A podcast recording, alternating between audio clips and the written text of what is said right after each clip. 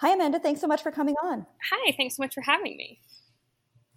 Can you tell me about where you grew up and what you ate? Sure. So I grew up in Ottawa and Toronto in the 70s and 80s. Uh, and certainly Ottawa was a winter city. Uh, so we didn't have, like, it's funny because I look back on it and we didn't have a huge amount of like produce at all times. it's cold Ottawa in Canada, uh, so you know the winter our vegetables were pretty pathetic, and but my mother would always try as hard as she could. At the same time, though, both cities uh, were pretty international cities. Uh, Toronto is the capital of Canada, super cosmopolitan, and sorry, Ottawa is the capital of Canada. Toronto is the capital of Ontario. But uh, and because Ottawa was the capital, it's filled with diplomats. So we had all different kinds of restaurants that we constantly were sort of like going to. My dad was in government. We were meeting other families, and so I had this sort of really varied variety of like cuisines and I have this memory of going to the supermarkets when I was younger, and particularly in Toronto, which again is a much more cosmopolitan city, uh, filled with all different you know ethnicities and nationalities, uh, where like the it's pretty exciting if I look back on it now. But you know the grocery store was filled with products from all over the world, and so if mm-hmm. you were an adventurous cook, which my mother sometimes was, she wasn't always, uh, you know we'd have really random fun ingredients in our kitchen cupboard. So uh, my I think we ate like all over the map, but also, you know, it was a family of five kids, so we ate a lot of pasta and pasta salads. wow. The food of the um, 80s. and so what got you into food actually? Um, well, I think there was a variety of things that got me into it. My I am a, the youngest of five kids, and uh, there's about a five year difference between me and my the, the, next sibling who's closest in age to me but all my all those other siblings are about two years apart. So my brother's 12 years older uh, and then there's three sisters in between. This is a whole family history.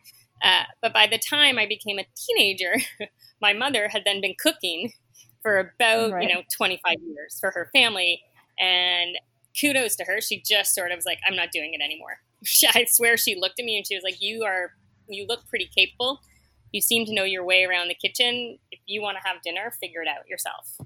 Um, I mean, it wasn't quite that blunt, but uh, mm-hmm. you know, she she really she didn't have to cook for a family of seven anymore every single night. It was just sort of like me and her and my dad, and I think she was kind of done with it. Which I think yeah. we all understand now, having cooked through the pandemic, how like burdensome it is to cook every night. Um, and uh, I liked it. I was like, oh, this is fun. I get to figure out what I want to eat, and you know, I get to play around, and you know, I loved uh, cooking magazines, and so I would like cook recipes from them. I'm sure they were all terrible. My parents were certainly nice enough to suffer through some awful meals, um, but I liked it. I liked the challenge of it. I liked reading the recipe and figuring things out, and you know, seeing it come to life. And it was one of the you know, I was always one of well, I was a kid that was always so disappointed that I could never like get what was in my imagination to come true on like mm-hmm. a piece of paper. Uh, or you know, I'd write a story and be like, "Oh, I imagined it so different." or I'd paint a picture. I'm like, "I'm a terrible artist," but in my head, I'm an amazing artist. Uh, and then, but something with like a recipe, you know, you get the ingredients together, you sort of have this idea of what it's going to turn out like, and it turns out like that. And so that was so just satisfying to me and I liked it. And it was always sort of my backup plan of what I would do if, uh, you know, I couldn't figure anything else out. And as it turned out, when I was in my early 20s, I really couldn't figure out what I wanted to do. And I was like, well, I've always liked to cook. So, you know, maybe I can just get that as a skill.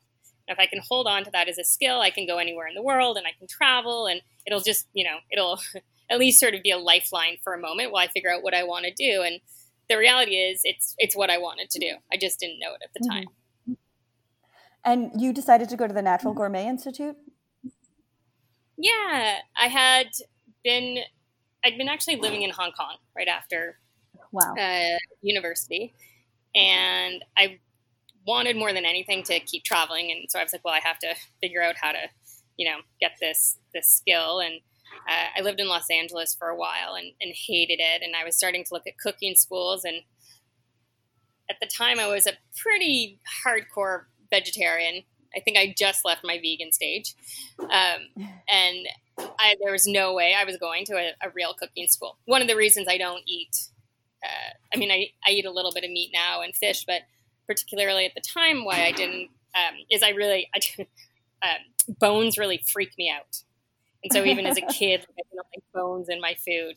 And, and so the idea that I was going to have to learn how to butcher something was really, really traumatizing. And fortunately, the Natural Gourmet, uh, you really didn't have to learn how to do that. They did actually have meat classes at the time, and I think there was a, a chicken butchering class and a, a fish class, uh, but you were also allowed to miss two days. so those were the two days I missed. Uh, but it was a great program, actually, and I uh, I look back on it now, and you know, it, it's funny because so much of you know the time it was like people didn't think it was a real school, and they were like, oh, mm-hmm. you know, mm-hmm. it's just a school with funny ingredients and all those funny ingredients and all the sort of like recipes that we were using them and all the like courses that we were getting taught are actually now considered really cool and trendy and it's so amazing how that's changed. But what um, you said you had a vegan phase. What what made you stop eating meat? Well i had stopped eating meat when i was 15 uh, because really all my friends were. I mean it was just it was 32 years ago and becoming a vegetarian was like you know like super rebellious at the time. It's very different now um, where it's you know almost mainstream. Uh, but then really like it was super rebellious and all my friends were rebellion against their parents and i was like ooh that seems like a good idea. I'll do that too. And you know it certainly annoyed my parents enough. They were like you're not gonna have enough to eat and you know what's gonna happen to you? But the reality is is it actually my diet didn't change I had never eaten that much meat, anyways, to begin with, and I didn't really like it. Um, so when we started sort of having meals after I made this grand decision that I was a vegetarian, as it turned out, there. like we I was just eating the exact same thing I was beforehand. I just hadn't labeled myself as a vegetarian, um, and so it, it, it's not like it was this grand change in my life. And then when I moved to Hong Kong, um, and I probably moving maybe a little bit beforehand. I just sort of I had become, I think, vegan. I think a lot of my friends in college were vegan, so it was easier. And then actually, there's not a lot of I don't know now, but certainly at the time when I was living there, there wasn't a lot of dairy in the food I was eating in Hong Kong, uh, and so it just I was all of a sudden like again happenstance I was a vegan. Right, right, right.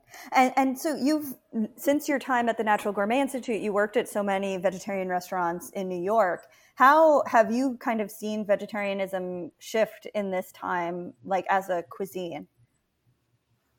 Well, I I think you actually you answered your own question. You called it right. a cuisine. yeah. and, so I don't think it had ever been considered really a cuisine beforehand. Um, you know, it was so disregarded and considered a, a second class cuisine. Uh, I think by, by most uh, foodies and food writers and uh, certainly the mainstream press. And nowadays, well, I'm not sure it's held at the top level. It, it's certainly in the playing field. We're seeing getting a lot more coverage. We're seeing uh, vegetarian chefs being treated a lot more seriously. And what we're seeing, which I think um, is pretty fascinating and has been a huge shift is and it's slow we're, we're not where i'd like to see us at yet but we're actually considering vegetarian chefs who started off in the vegetarian world as serious chefs versus right. what happened then for numerous years, which was that you'd have a mainstream chef or an omnivore chef all of a sudden be like, oh, well, now I'm going to cook vegetables or I'm going to become a vegetarian for a while. And they got all the press. And it was like, right. you know, you'd be a vegetarian chef next to them and you'd be like, hello, hello, I've been doing this for a really long time too. Uh, and, you know, you were just totally disregarded because of your background and, right. you know, who, who you did or didn't know. And, I think that's a huge, huge shift and an important one. Right, right. And I mean, when you opened Dirt Candy, for this reason, it was considered extremely radical. And you know, how how have you changed your approach to cooking, being as you're kind of on your own wavelength? Like you have to challenge yourself, it seems, because you know you're kind of like in a league of your own in terms of what you're doing. You know, so how has has your approach changed? Um well, one, I'm a much more confident chef than I was. Yeah. uh, you know, I think one of the things that I'll, I'll always find sad, and I'll find this sad for the rest of my career, is I'll never know actually what it was like to be a or be a customer at Little Dirt Candy when it opened, right. and what my food was like then. And you know, I think it's changed so much now in, in, in this restaurant um, because I have so much less to prove. But I'll also never get to really sit down and eat my my food here as an outside observer. Uh, and maybe I would hate it. Who knows? I'm pretty picky. Uh, but uh, you know, I felt like I had so much to prove at the beginning, and uh, you know, I think my dishes were so much more complicated and uh, than they had to be. But I also think they, it was a time of cooking where it was a lot more like that. Uh, right. And now I look at the food I'm serving now, and you know, it's it's a lot less pretentious and complicated. And I think I'd always wanted to serve fun food, and I, I think sort of my um, my lack, my my sort of what I didn't know I was covering up when sort of with like microgreens. like I was like, oh well, you know, like all the like fussy stuff, and now I am a better chef than I was since I opened Little Dirt Candy. It's, it's 10 years later. I don't have as much to prove. Uh, and, and so I can let the vegetables really speak for themselves a lot more. Uh, right. And I, I think that I also, um, I, am still only competing against myself, I think. Mm-hmm. And uh, so it still allows me to kind of do whatever I want to do because there are no right. rules for this kind of cuisine still, which is great. Right. well, as you noted, you know, vegetable forward dining kind of became a thing um, for which mostly men have been given credit. Um, when, you know, I go through my cookbooks, you know, my vegetarian cookbooks, like from the 70s through now, and it's mostly women who have always been doing vegetarian food and who have always been pushing um, the cuisine forward, who made it a cuisine, you know? And so, um, and you've been so outspoken about this. And so I wanted to kind of ask have you seen or would you like to see food media change its approach to how it talks about vegetarian cooking? And, and how have you how have you understood um, how gender kind of manifests in in this in this specific approach to how people talk about vegetarian cuisine? Well, I think you know it goes back a little bit to my answer about you know the the mainstream chefs, right. uh, which is really just a coded word for male chefs, mm-hmm. uh, getting a lot of attention for entering this field. And, and I think what happens is they become considered the expert uh, much faster than the people who've actually been doing it. You know, right. they come with all the credentials like, ooh, this is my press, these are my awards, these are my restaurants versus people who've spent their entire life doing this and probably actually are the experts in it. They don't come with all the whistles and bells. Mm-hmm. they just come with knowledge. And, you know, fanfare seems to have a lot more weight than actual in depth knowledge about a subject, I think, right. in the food media. And I, I'd like to see that change. I'm, I'm not sure uh, we are there yet. It would, it would be very nice if, and, I, and I've thought this for a while in a lot of uh, food coverage, uh, if if we could start talking about the history of the food mm-hmm. uh, and how we got to covering this particular aspect of it, because I think once you go back through the history, exactly what you see on your cookbook shelves if we're talking just about vegetarian food. Oh wow, there's so many women who like were writing these yeah. cookbooks and who were at the forefront of this movement, uh, and then you can't deny that existence. Mm-hmm. So we have to start putting. It has to become much more sort of holistic when we report on food and not just this narrow idea of ooh what's cool mm-hmm. Yeah and i mean i think that this is so prevalent in the like veggie burger discourse now too where you know because people have obsessed so much over like impossible burgers and beyond burgers then when you did Lekka mm-hmm. burger uh, it seemed kind of you know to people to people who don't like eat vegetarian food most of the time they were like huh it was it's kind of an anachronism and thus you had that new yorker review where you know the Lekka burger was compared solely to brooks headley's veggie burger at superiority burger. And so like i don't um, i know you had a very strong response to that review. And you know i've had a very i've always been like well you know superiority burger was huge and got its press because of brooks headley's you know prestige that he got in the same way right. that you just said. It's like if you come with the accolades and those bells and whistles then people will will you know think that your veggie burger is more worthwhile than the veggie burger by someone who has actually been like I mean, not that he hasn't. And like, it's very difficult because I love Superiority Burger and like, you know, Brooks is great. But at the same time, it's like, why is this the only, you know, standard um, against which we can talk about any other veggie burger in the, in the way that like, you know, fine dining um, omnivorous chefs could make a burger and, you know, it would still just be made of, of meat, you know, it wouldn't be that interesting. Um, but yeah, so I don't know how have how is the the the perception of Lekka Burger like how how have you felt about the press there that you've gotten? Um, yeah, I mean it's it's been a real up and down uh, right. roller coaster. So, but I want to be very clear about this. I have nothing against Superiority Burger. I think of what course, Brooks yeah. does is great, and and so my my issue is always about the press surrounding it and not actually Brooks himself, who I am friends with. he's he's in my old restaurant. Uh, we yeah. talked about that for months. So, you know, I sat down with him and worked through his budget a little. Like, just absolutely no issues with him whatsoever. And I'm so glad he pushed the conversation uh, veggie burgers forward and what they could be. He has this sort of really good example of what one is. I have a very yeah. different example yeah. of what it is. Um, and the reality is, when I opened dirt or Lekka dirt candy. When I opened Lekka Burger, I never imagined that my competition was actually Brooks. Brooks has this like right. really like tiny, fun, artisanal um, I, burger shop. And I yeah. even that he says, you know, burgers aren't really necessarily the whole focus there. Um, but it's like it, it, it, wasn't. It's not meant to be scaled up. and right. for us, when we opened Lekka Burger, honestly, our competition is Shake Shack. I mean, that's what right. we want to be. And, and so that's who I want to be compared to. I want to be compared right. to the burger at Shake Shack, which actually the vegetarian burger is like all around the country.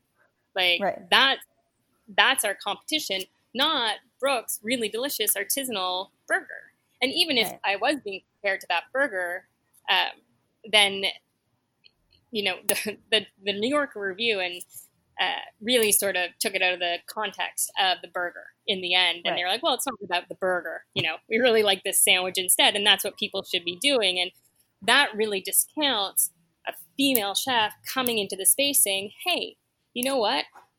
I want to grow really big. This is my chance to have a franchise, or not a franchise, mm-hmm. but to have lots of different locations. And then sort of being told, no, you can't do that because you're not, or I, I mean, obviously the New Yorker thought that I couldn't do that because you're not doing exactly what this person is doing, and this is what right. you know all people should be doing. And I just keep thinking, but there's so much room out there, yeah, for all of us. Yeah, no, it was and, really just a, yeah. No, no, I'm sorry. Yeah, no, it, no. the it felt like you know there was no way to compete, even though I'm not trying to compete with Superiority Burger because the, the only the only person who can do that is Brooks. Yeah, yeah.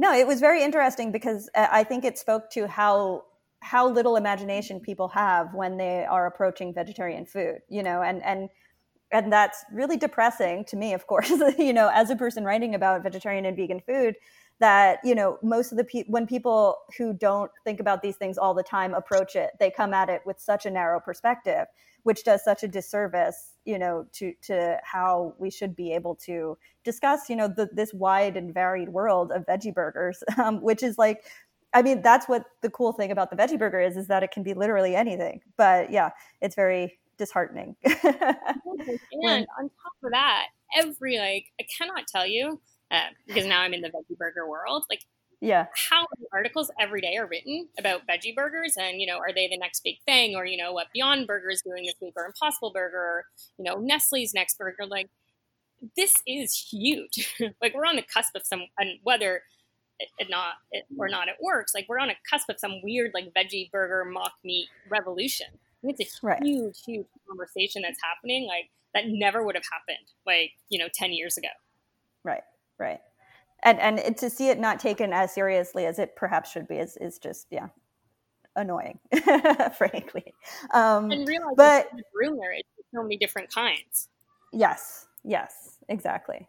And yeah i mean but at dirt candy too in the pandemic you've sort of also kind of embraced the sandwich as as a as a tool which is interesting you know because you now you've had this experience doing the veggie burger and that kind of approach. Like, did that um, did working on Lekka Burger influence how you approached um, kind of pivoting dirt candy during the pandemic? Um, yes and no. I mean, a little bit at, because of Lekka Burger, you know, I had to simplify my process so much. The, you know, the Lekka Burger, it's like 10 steps or less to get a burger out. Right. Um, whereas, you know, before at Dirt Candy, it was like, well, you know, we're at like, you know, 300 steps for this one dish. That, that seems like enough. We're good to go. um, so really sort of this idea of, you know, focusing on what a sandwich is and how best, like how easy it is to make it and what a, an actual sandwich means. And we talk about this a lot in the cookbook, but like, you know, what's the best bread for this? What's going to happen to the filling? Is it going to soak into it? What's the textural contrast between the bread? And do you want the bread, soft bread, crunchy, chewy, like, and all that sort of went into the burger uh, Black So I think I had uh, started opening up my brain to that way of thinking. But also, right. I didn't have a choice at Dirt Candy. Lekka was a choice. Right. Uh, there was nothing else I could do. You know, I'm, I'm looking at this restaurant. We're reopening in the middle of the pandemic because I, again, have no choice. I have to reopen or I'm going to close. And clearly, my fine dining restaurant isn't going to function. Like, it's just right. not going to work. I can't make that food. I'm trying to keep as few staff members as possible uh, on board, A, to keep my payroll low, but also I, the idea of having to let anybody else go again was just too much for me. So, you know, I have this core group of staff uh, which if I'm slow or busy, I can I can take care of. I, I didn't want to play the game of oh well, I think I'm going to be busy on like Friday nights during the summer, so I'll hire some extra people. But come October, I'm going to fire everybody again. It just didn't seem fair.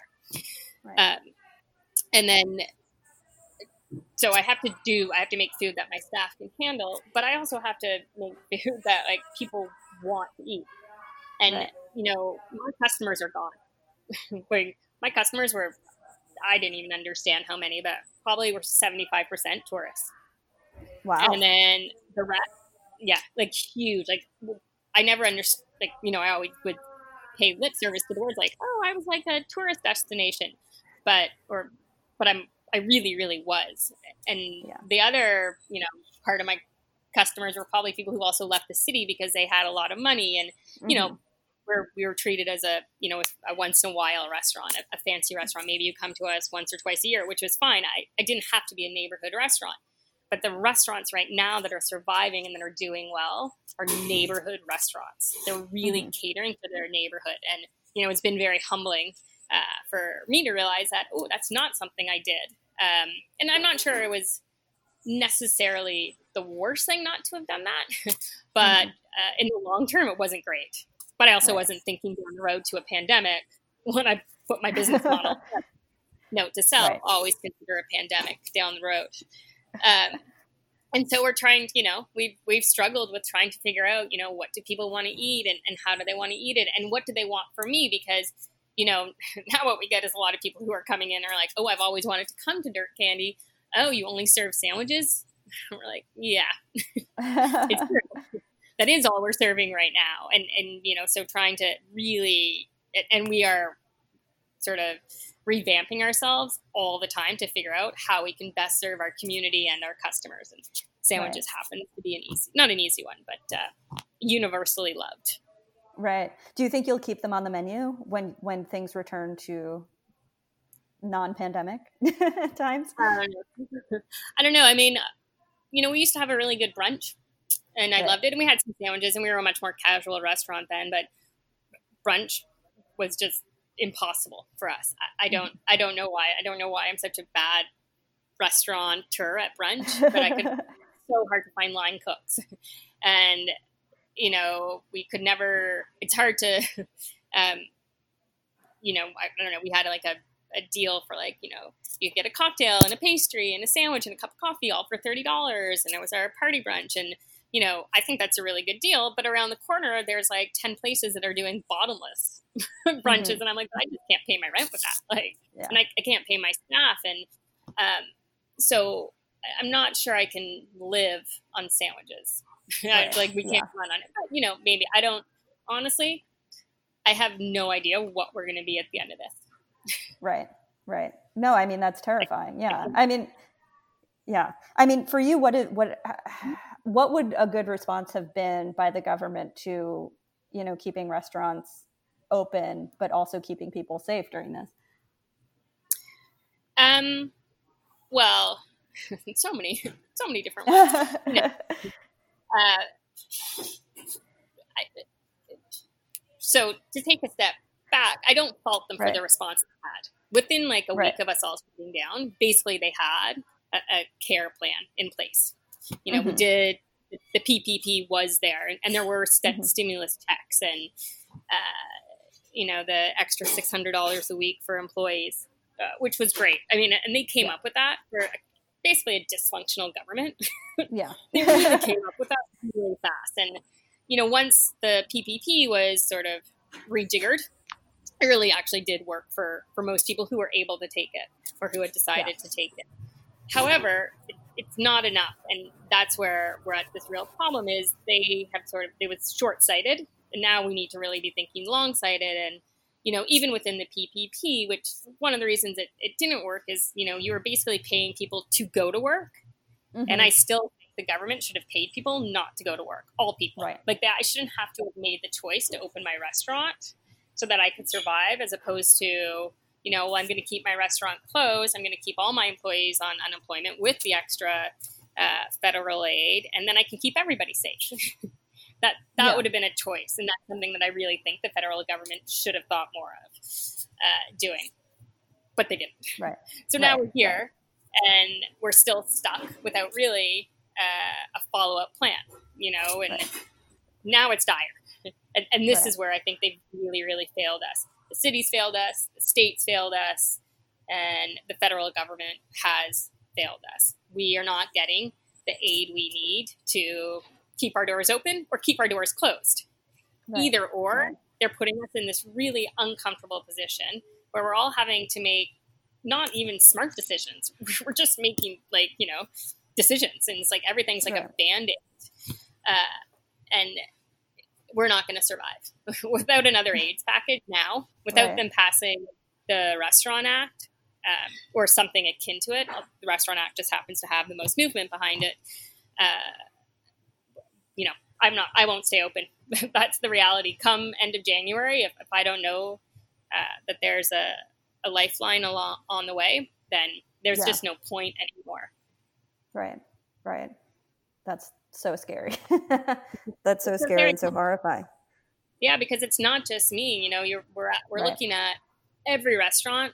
I mean, not everyone, but the bulk of them facing the same issues. And mm-hmm it's two parts. One, okay, so if we don't know we have, if we knew them, we had the money coming and it was coming at the end of January, then everybody could breathe a sigh of relief. It's coming. Right.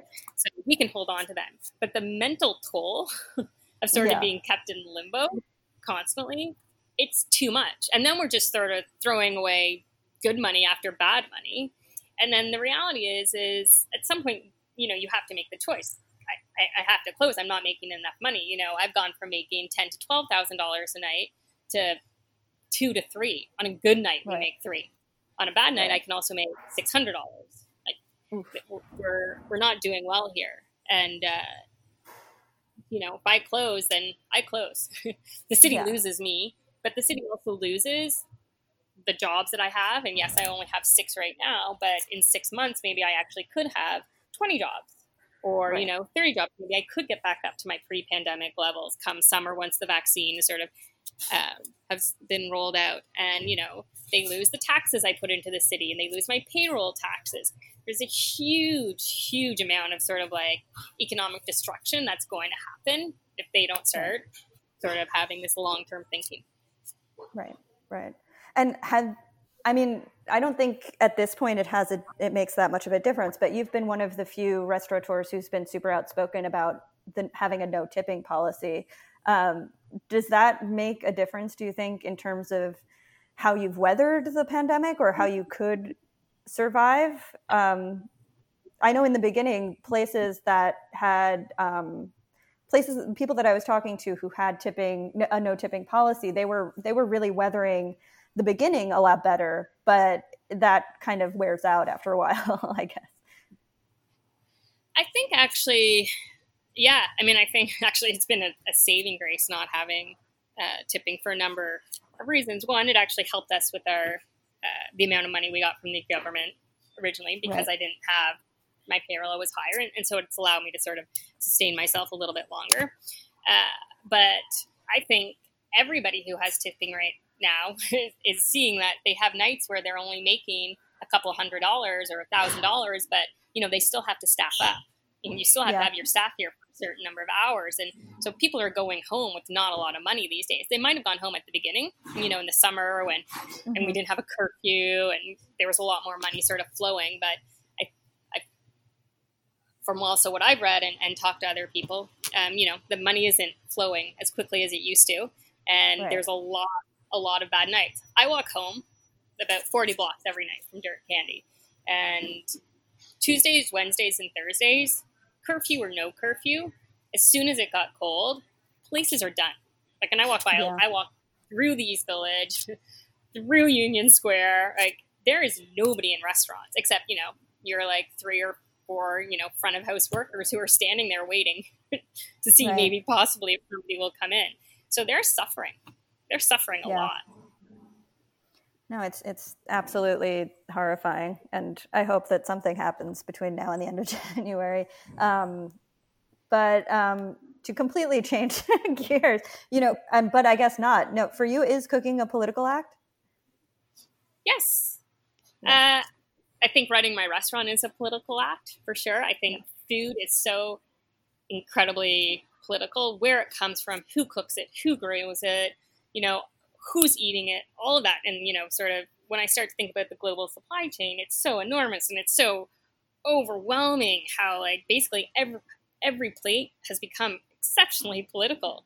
Um, but I have a hard time wrapping my head around it. And, you know, I'm just starting to sort of uh, think this through. And, you know, for years I've said we have to raise prices. We have to raise prices, and you know, I think about you know how much I pay for my food, and you know how how much. Sometimes I pay so little for food. I'm like, this is insane.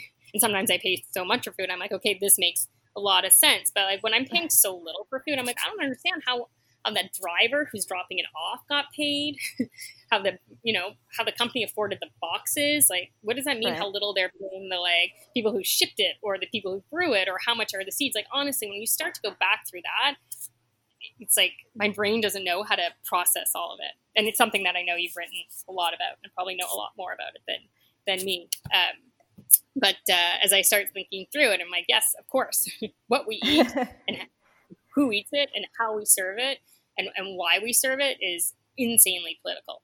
And on the right. flip side of that, um, I think that food is actually politics. And this is something that sort of uh, really come up over the course of the pandemic.